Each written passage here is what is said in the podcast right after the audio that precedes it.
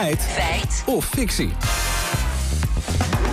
Ja, en dan gaan we het hebben over mijn favoriete onderwerp. Oh, echt? Maar niet in een positieve zin. Nee. Want we gaan het hebben over katten. Ja, zeker. Want Nederland telt naar schatting tussen de 3 en 4,5 miljoen katten. Maar we lezen vandaag een opvallende waarschuwing in het wetenschappelijke tijdschrift Nature. Volgens onderzoekers vormen katten namelijk, het spijt me Hila, een grote bedreiging voor de biodiversiteit. Ja, Ja, waarom? ja, we zijn het maar eens uit gaan zoeken hoe het zit. Vroeg het aan Chris Smit, hoogleraar ecologie en natuurbeheer, hoe hij hier naar kijkt. Ja, dat klopt. Katten zijn een bedreiging voor de biodiversiteit. Eigenlijk in de hele wereld, maar ook in Nederland. Want ze zijn verantwoordelijk voor de predatie van een hele hoop soorten. Waaronder ook veel bedreigde diersoorten. En ze zijn verantwoordelijk voor het uitsterven van een zestigtal soorten in de wereld.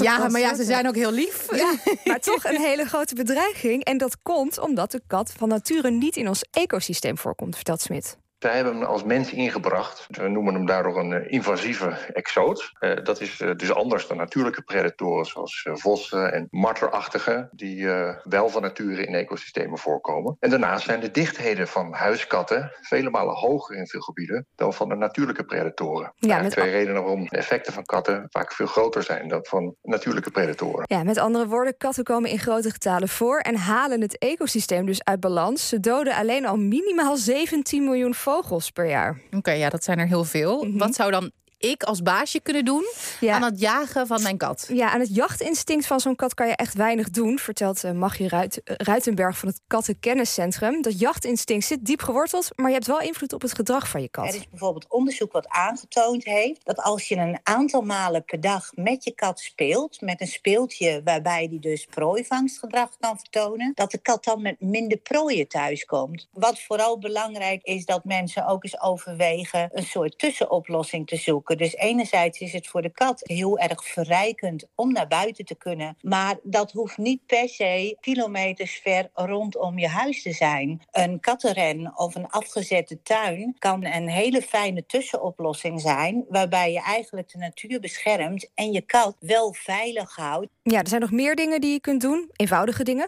vertelt Nico Tilly, hoofd uh, stadsecologieontwerp. Als ik nu met kerstmis bijvoorbeeld ja, een vogelnestje cadeau geef of een vetbolletje, geef dan ook een kattenbelletje cadeau. Hè? De, zo is bijvoorbeeld. Dus dat we kijken naar manieren dat we toch mensen iets meer bewust kunnen maken van ja, wat als we dat doen, dat scheelt al een heleboel. Er is ook een Europese richtlijn die zegt eigenlijk dat je katten moet aanleiden. Maar ja, weet je, laten we eerlijk zijn, dat is gewoon niet te doen. En dat zit ook niet in de cultuur. Uh, Oké. Europese regels, hoe zit dat? Ja, officieel moet een kat dus aan de lijn, omdat een kat een te verwoestend effect heeft.